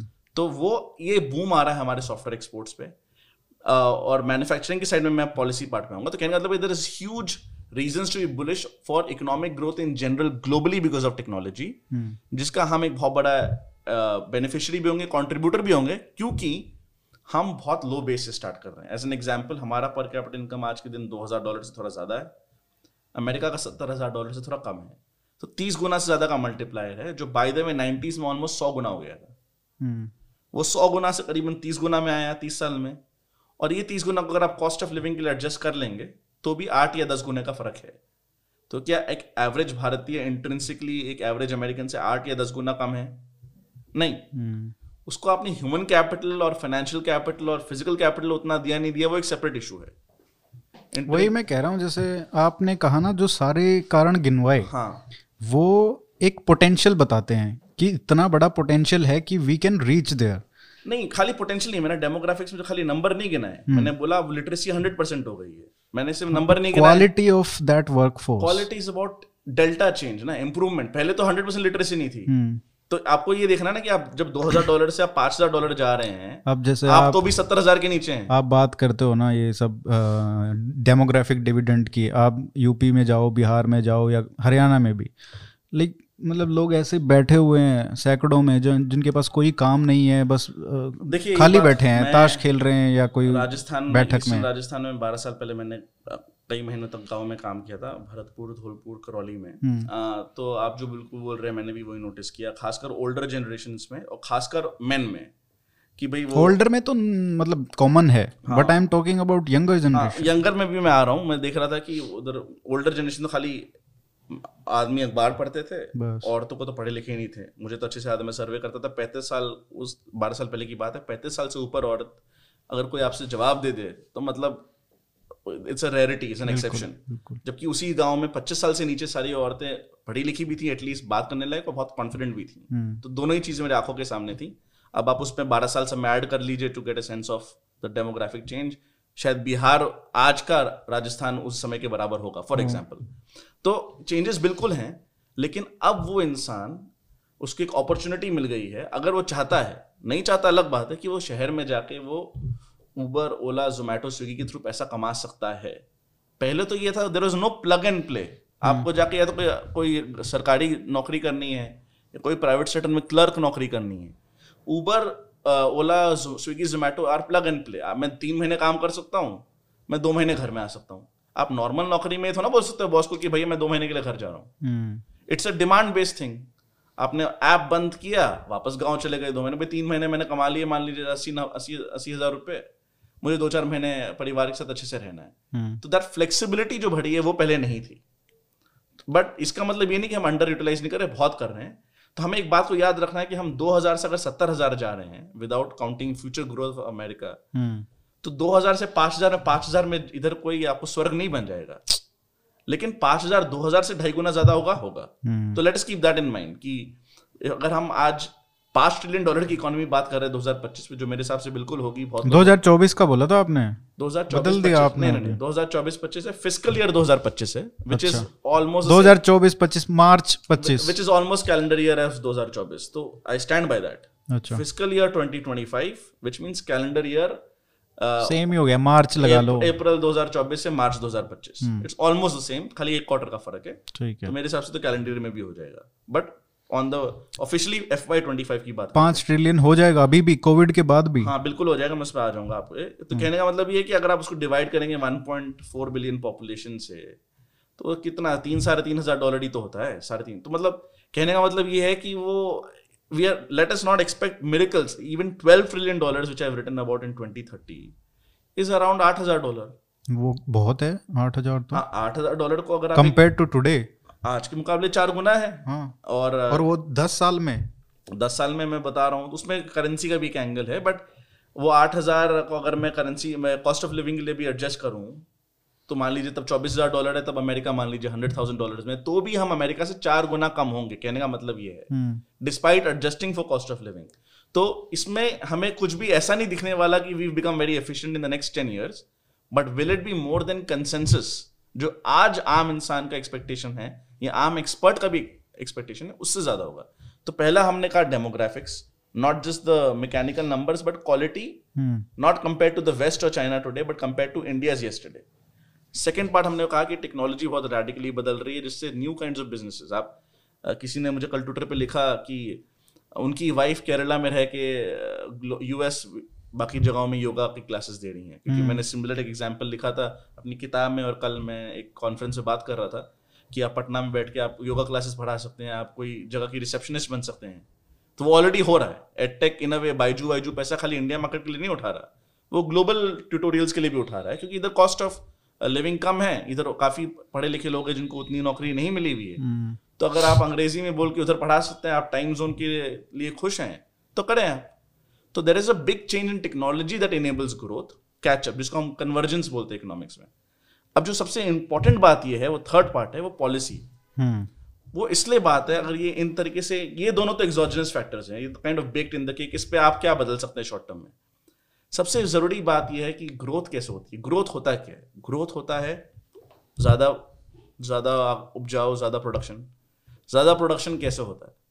जितना ज़्यादा स्केल होता है, क्योंकि हर स्केल में एफिशिएंसी होती है। मैं अगर 10 कपड़े बना रहा हूँ या 100 कपड़े बना रहा हूँ तो पर कपड़ा मेरा कॉस्ट सेकंड केस में कम होगा। बिल्कुल।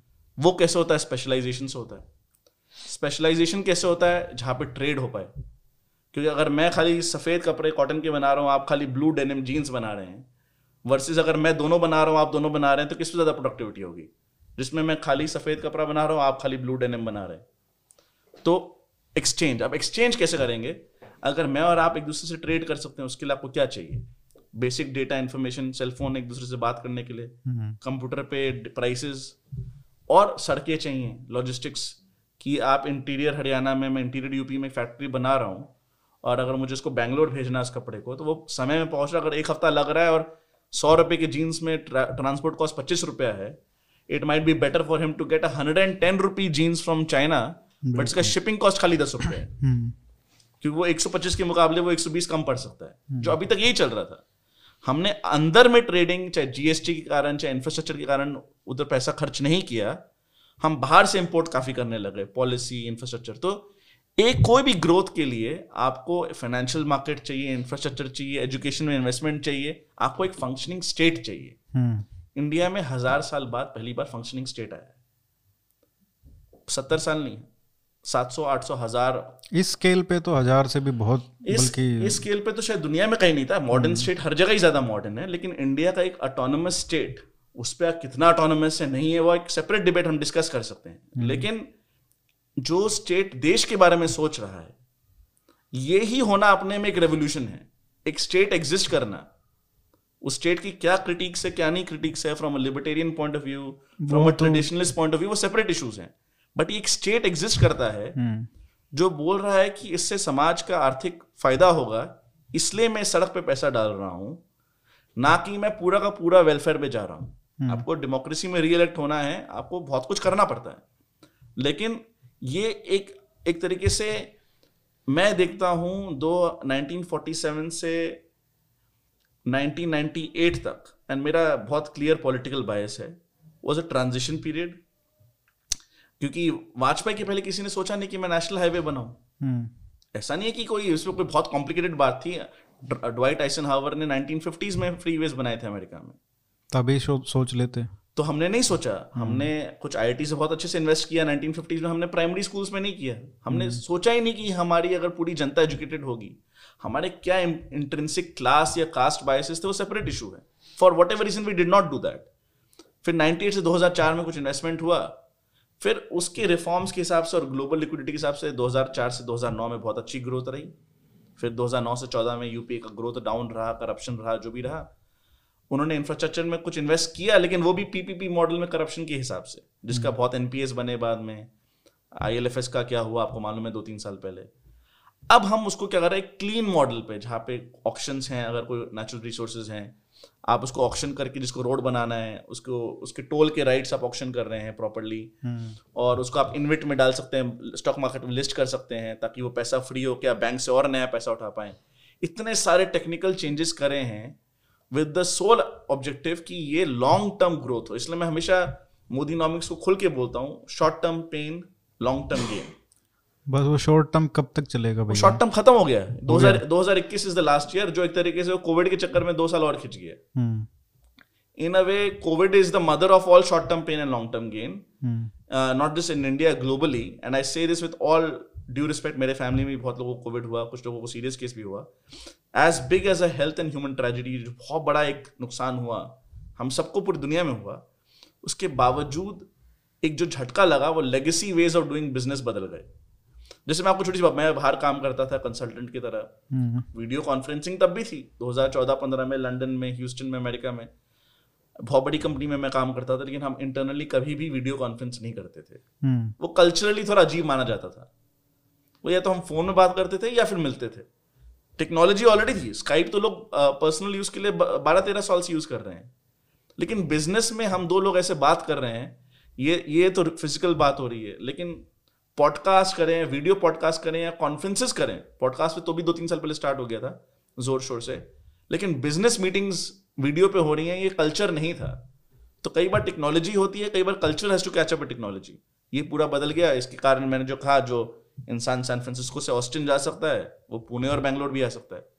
वो पुणे बेंगलोर आएगा तो उधर वो $1,00,000 से $50,000 की सैलरी में आ रहा है सैन फ्रांसिस्को ऑस्टिन में, इधर वो $20,000 पे आ जाएगा। दोनों के लिए विन विन है ना, दोनों के लिए विन विन है। That is a definition of trade. तो हमने बहुत जोर शोर से एक स्टेट बनाया एंड इसका बहुत हिस्टोरिकल रीजंस हैं ये क्यों हुआ। ये फाइनली इंडियन सोसाइटी जिसका सबसे बड़ा कंपोनेंट हिंदू सोसाइटी है, उसमें डिवर्सिटी एंड सेंट्रीफ्यूगल फोर्सेस तो हमेशा से रही हैं, अलग अलग अलगाववाद एक तरीके से, लेकिन एक कोहेरेंस भी आया है जिसका एक मास स्केल पे आया है। वो जो वाजपेयी के टाइम में हमें थोड़ा दिखने को मिला था बट वो कई उसका स्केल इतना बड़ा नहीं था, because of urbanisation, because of gradual dissolution of caste and regional and linguistic boundaries, कि अब हमारे जो नेशनल इलेक्शन है it is not just a sum of regional elections. जो भारत का चुनाव है वो खाली अभी भी बिल्कुल regional, linguistic, caste are very much. It has become truly presidential in a way. Maybe not truly. अभी भी regional, linguistic, caste बहुत important है, लेकिन there is an overarching national framework, national narrative जो पहले नहीं था। देखो वो क्या है ना कि हर पार्टी का वो गेम तो सब खेलते हैं कि भाई इस कास्ट वाले को यहाँ पे उठाना है, सब करते हैं। But after managing that gets like cancelled at the ground. आपका जो मेन एक तरीके से नेशनल कोई करंट है या नहीं, नैरेटिव जो होता है वो नेशनल होता है। वो नैरेटिव पहले कमजोर था। वो एक तरीके से बहुत urban elite, upper middle class, जो अपने आपको मिडिल क्लास बोलता था बट एक्चुअली वो एलीट अपर मिडिल क्लास था, वो उनके मन में था। जो 25-30 साल से अंग्रेजी में इंडिया टुडे पढ़ रहे हैं। लेकिन वो अब जो जिसको एस्पिरेशनल क्लास कहते हैं, जिनको मोदी जी की टीम ने नियो मिडिल क्लास कहा, आप जो भी बोल लीजिए। हमने आपके ऑफ द शो कई बार मैंने आपके गांव की बात करी है आपसे कि उसमें कितना वो शहरीकरण हुआ है, नहीं हुआ है। उधर अमेजोन फ्लिपकार्ट का डिलीवरी आता नहीं आता है, पक्की रोड का भाई 10 साल पहले 20 साल पहले, आप पक्का घर आपने जो बनाया, उधर बिजली पानी। तो effectively there is a sense of okay we, हमने वो सबब बोल लीजिए, वो rural areas with urban amenities बोल लीजिए, जो बोलना बोल लीजिए, एक रेवोल्यूशन आया है। एक ये तो हो गया है कि सोचने लग गए, पहले सोच भी नहीं सकते थे कि वहां पे रह के काम कर सकते हैं क्या। आप इसको डिवाइड कर सकते हैं, जैसे कि मैं 2014 की बात करूँ, 2019 में सिमिलर है कि बहुत सारे आपको यूपी में older communities, older members of the Yadav community, just as one example ले रहा हूँ, वो एक कास्ट लॉयल्टी से वोट कर रहे हैं। यंगर कम्युनिटी में खासकर जो ज्यादा एजुकेटेड है उधर भी कुछ कास्ट बेस्ड वोट करते हैं, लेकिन उन्होंने कहा कि नहीं जी, लोकल इलेक्शन में देख लेंगे, बीजेपी को जिताना नहीं जिताना, नेशनल में अपने को मोदी जी को वोट देना है। 100% दिस डायनामिक आपने भी हरियाणा में देखा है, हरियाणा, यूपी, बिहार, सब जगह देखा है। लोगों को गुस्सा होते हुए भी उन्होंने कहा कि हम कभी स्टेट इलेक्शन में निकालना होगा तो निकालेंगे, नेशनल लेवल पे हमको इनको मौका देना है। तो ये जो एक नेशनल सेंटिमेंट आया, उसके हिसाब से तो एक पॉलिटिशियन रिस्क ले सकता है ना कि भाई मैं short term pain, long term gain policies कर रहा हूँ, मैं वेस्टेड इंटरेस्ट के खिलाफ जा रहा हूँ, मैं फार्म रिफॉर्म्स कर रहा हूँ, मैं लेबर रिफॉर्म्स कर रहा हूँ, मैं प्राइवेटाइजेशन कर रहा हूँ। तो अगर आज 10 लोग चिल्लाएंगे तो 100 लोग धीरे से सपोर्ट भी करेंगे। वो पहले 10 चिल्लाते थे और 20 लोग धीरे से सपोर्ट करते थे। तो ये जो एक आपका एक नेशनल करंट बना है, it's not just economic phenomenon, it's not just a political phenomenon, it's a social phenomenon also. तो वो सोशल फिनोमेनन के कारण हमने किताब में लिखा कि इट्स अ सिविलाइजेशन इंडिया, जो नेशन बन रहा है through the agency of a modern democratic state. तो it was not necessarily a nation in a, अब डेफिनेशन बदल ले तो नेशन भी है, सब डेफिनेशन पे डिपेंड करता है, तो हमें शब्दों पे नहीं खोना चाहिए। बट सिविलाइजेशन तो हमेशा से था, कोई डाउट नहीं। नेशन का भी वर्क इन प्रोग्रेस ही है ना, वो वर्क इन प्रोग्रेस है। एंड इट इज गेटिंग, मैं एक सिंपल एग्जांपल देता हूँ, आज अगर मैं उठ के कलकत्ते से दिल्ली, बैंगलोर, बॉम्बे जाऊं, मैं सोचूंगा भी नहीं दूंगा। लेकिन 20-25 साल पहले इतना आसान नहीं था, चाहे आप उसको टेक्नोलॉजी के कारण बोल लें, चाहे आप उसमें ज्यादा कल्चर, लिंग्विस्टिक एफिनिटी बोल लें एक दूसरे से, चाहे हम सिमिलर टीवी शोज और मूवीज देखते हैं इसलिए आपस में बातचीत कर पाए, कोई भी कारण हो सकता है।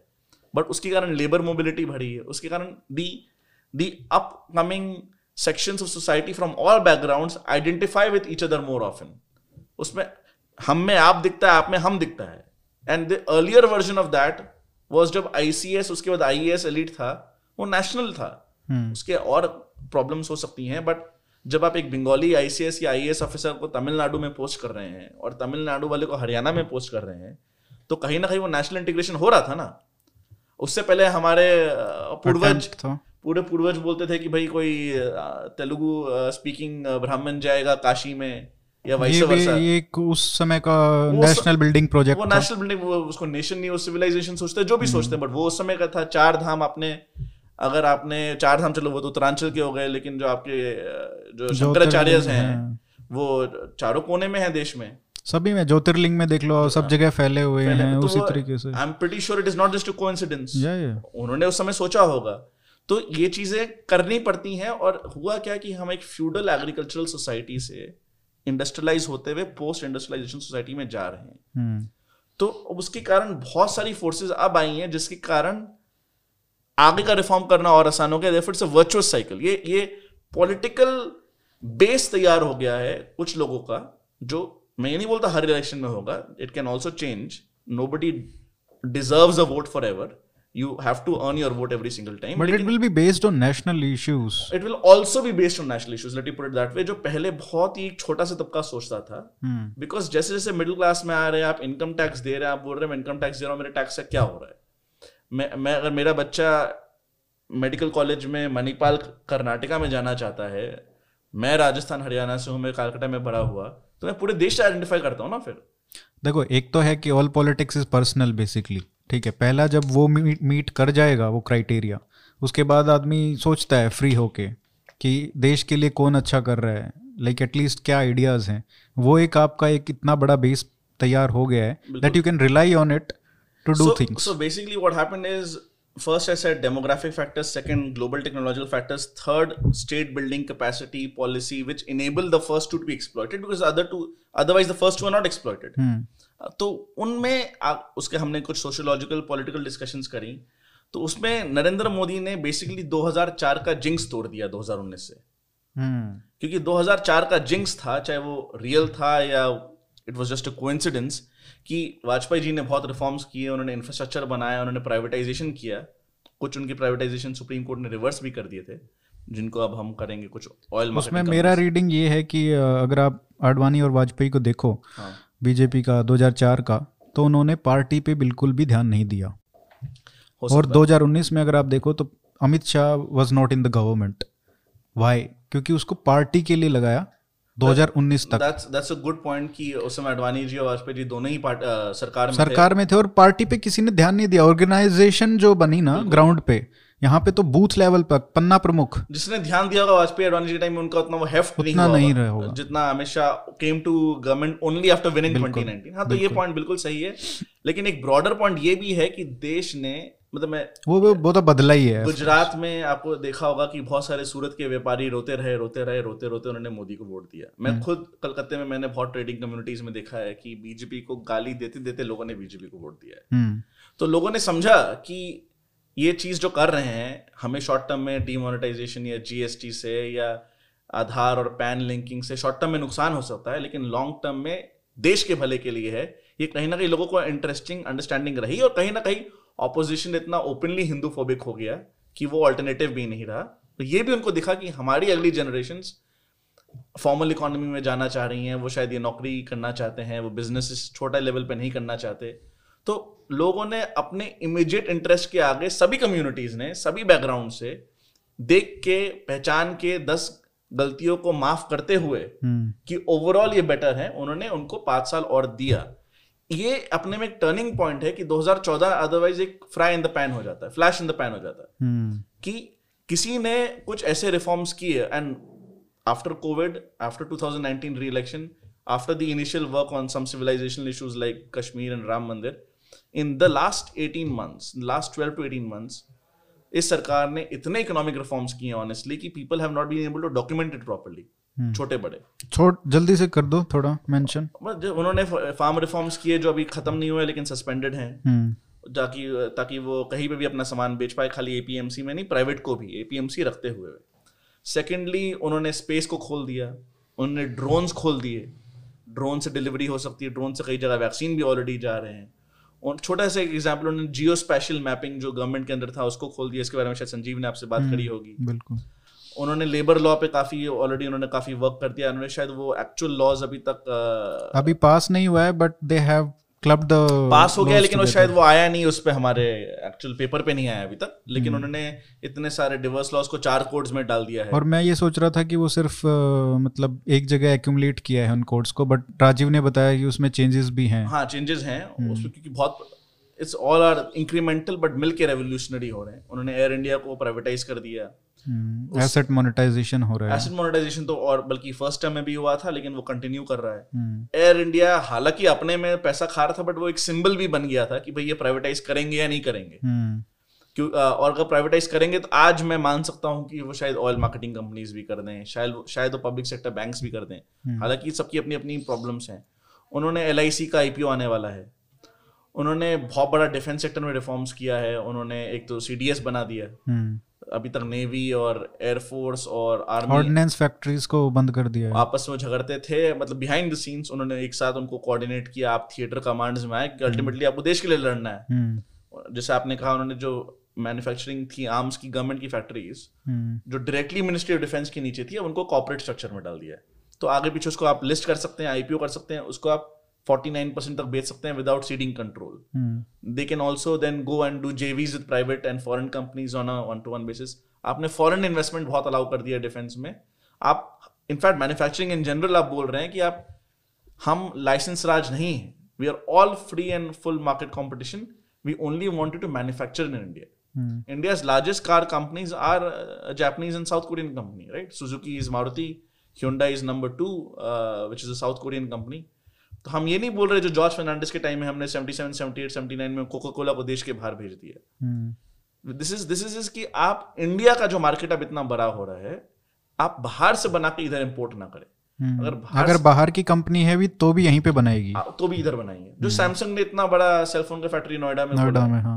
तो this is not about favouring Indian companies, it is favouring production in India, ताकि नौकरियां इधर बने। PLI स्कीम उसमें जिसका एक जियोपॉलिटिकल एंगल भी आ गया कोविड के टाइम में, जो चाइना के साथ वॉर चल रहा है। It made us understand कि कितना important है self sufficient होना। Basically supply chain खाली optimize नहीं करना, खाली बहुत localized करना पड़ेगा। आपको resilient भी करना है। बिल्कुल बिल्कुल।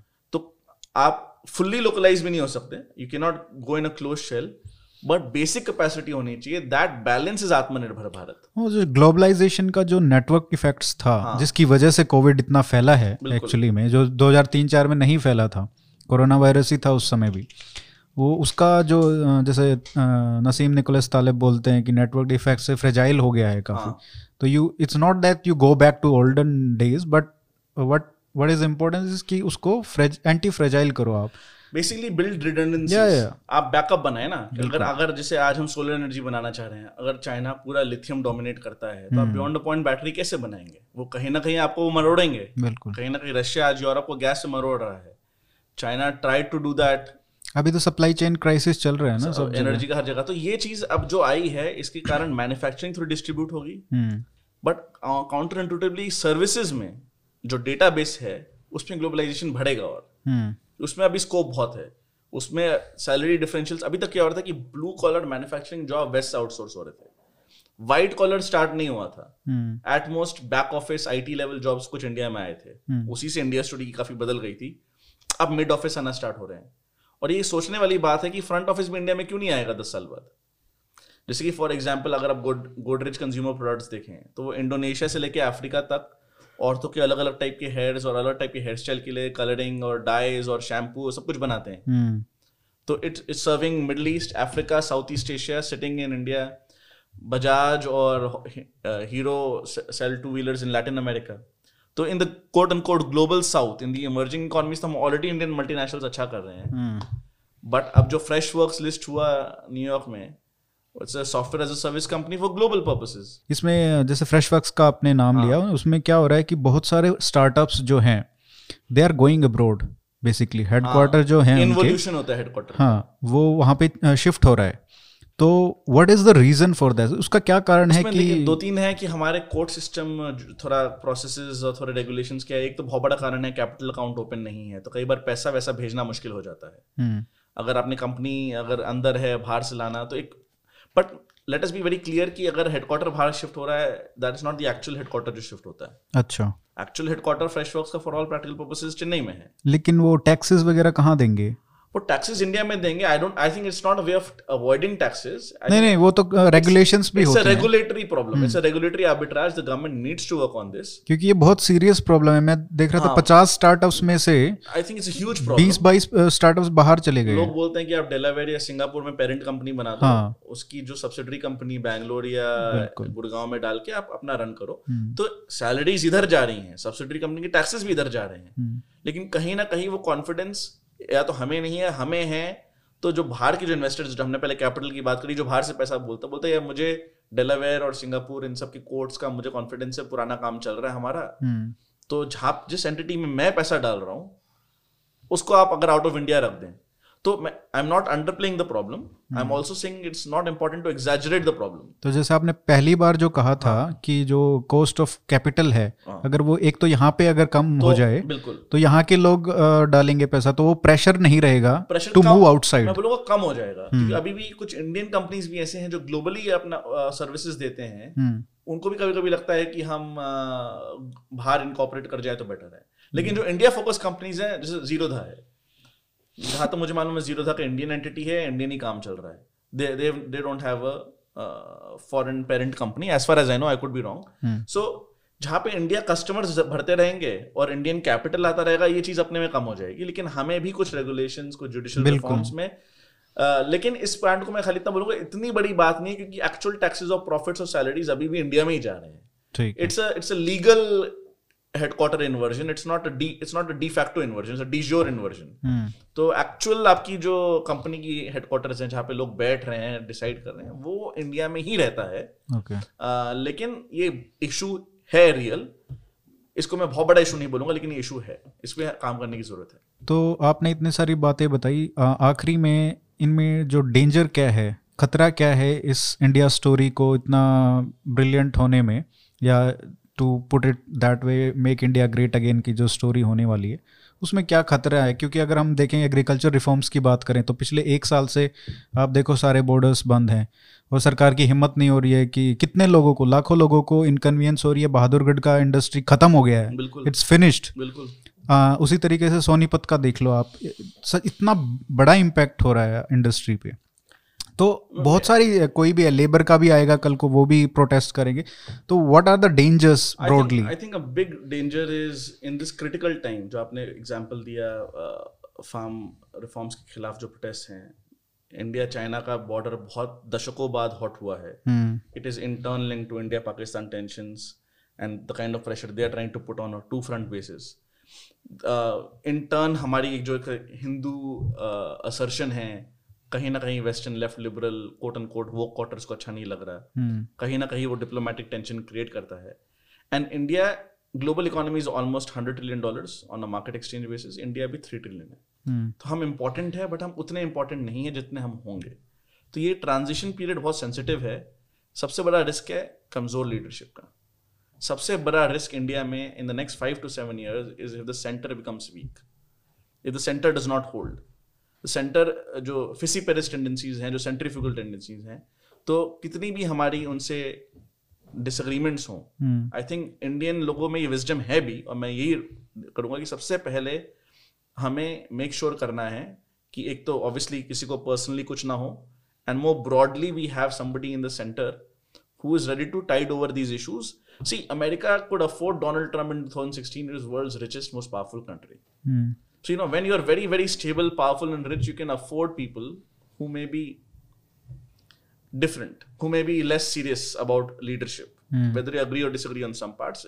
Not that the current president, there is nobody disagrees with the seriousness part or lack of it. Exactly.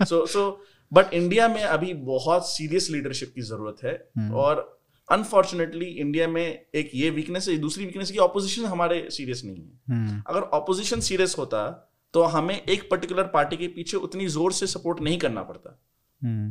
अगर हमें लगे कि अगर अच्छा क्या होगा वर्स्ट केस में, या तो नरेंद्र मोदी या भाजपा पावर में नहीं रहेंगे, ये जो बंदा है, ये जो पार्टी पावर में आएगी, they are serious, they mean business, they know governance. आज हम सीरियसली ऐसे किसी, चाहे अरविंद केजरीवाल को देख लें, चाहे हम राहुल गांधी को देख लें, चाहे ममता बनर्जी को देख लें, हम ये नहीं देख पा रहे कि इनको हम हाथ में दे के चैन से सो सकते हैं, even if we disagree on them on some issues of their understanding of secularism, civilizational issues, Hindu issues, उस पर डिसअग्री करते हुए क्या इस देश को China, Pakistan, left woke western establishment के खिलाफ economic transition, defence transition in the next 5, can they do that?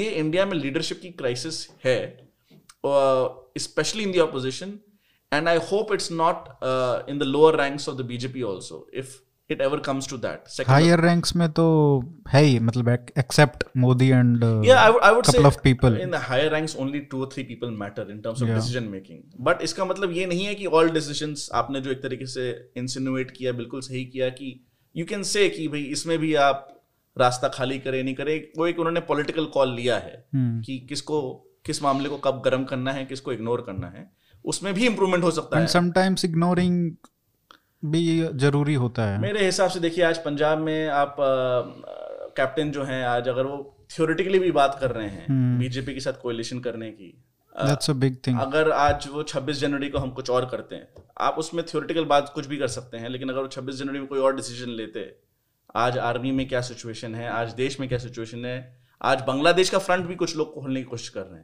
हैं, उधर जो हुआ है ये ऑर्गेनिक नहीं हुआ है हिंदुओं के खिलाफ, वो भी उनको भी अंडरस्टैंडिंग है उसकी, इंडिया में क्या रिएक्शन होगा, उस पर क्या प्रेशर आएगा. तो do you want to open 3-4 front simultaneously along with Maoism and so we are going through a very sensitive period, and I think the biggest danger for India is not having a good leadership, because ultimately this entire growth story depends on the state. And I say this as a former libertarian, I say this as somebody who still has a lot of sympathy for the basic ideas of moderate libertarianism. But I have started to understand, appreciate, respect the power of a state. State क्या है? संगठन है. State अलग नहीं है. State हम ही हैं. ये बात समझना बहुत जरूरी है. एक डेमोक्रेसी में state हम ही हैं. इसका मतलब ये नहीं कि state बहुत गलत नहीं कर सकता. लेकिन state, you know, Greek plays a word diou machina, वो बाहर से नहीं आया है. It's not an exogenous. वो हमारे जैसे लोग ही state में जाते हैं. ये state हमारा है. इसको हम अपने society, civilization और economy को use कर better करने के लिए करें. ये मेरे पर्सनल आइडियोलॉजिकल एवोल्यूशन में in the last 5 to 7 years, आप बोल सकते हैं कि it happens to coincide with the BJP in power and that's a valid counter point, but ये एक डेफिनेटली मेरे थिंकिंग में चेंज आया है which might continue even if the BJP is not in power, that the state is not the colossus, the leviathan which we learn to hate. ये बात सही है कि state is the least of the worst alternatives. State is never something to love, but if you look at the 2004 and 2014 period, उसमें अगर state के कुछ actors ने बहुत बड़ा role play किया था उस government के खिलाफ भी. हाँ बिल्कुल, at least in exposing it. हाँ तो ये deep state आप बोल सकते हैं जो हमें, मतलब even patriotic people, right? नहीं, deep state on patriotic basis only. आप CAG की बात, ऐसे deep state तो आप there are so many sympathetic people who are sympathetic to Congress in this government also. Absolutely. So वो तो चलता रहता है. मतलब कहने का मतलब कि state, हमारे we Hindus lost the concept of a state because 1200 से तो आपका दिल्ली सल्तनत था, बीच में मराठाओं का कुछ थोड़ा सा कहते हैं अटक टू कटक, लेकिन we couldn't develop a state. वो एक राज था, हम चौथ उठाते थे टैक्स और उधर से निकल जाते थे. बिल्कुल. और फिर आपस में डिवाइड हो गए वो पेशवाई के बाद, और उसके बाद अंग्रेज आ गए. तो ये स्टेट, हम इसके बारे में कभी और बात करेंगे, लेकिन state is the point which I think हम एटलीस्ट मेरे आइडियोलॉजिकल एवोल्यूशन में बातें बहुत रह गई हैं, लेकिन may be for next time. बिल्कुल. तो आपको पहले ही आमंत्रण दे रहे हैं कि अगली बार थोड़ा सा और समय निकाल के आइएगा. yes. अभी एयरपोर्ट पे जाना है आपको. Thank you Arihant, thank you so much Harsh, thank you, great talking to you.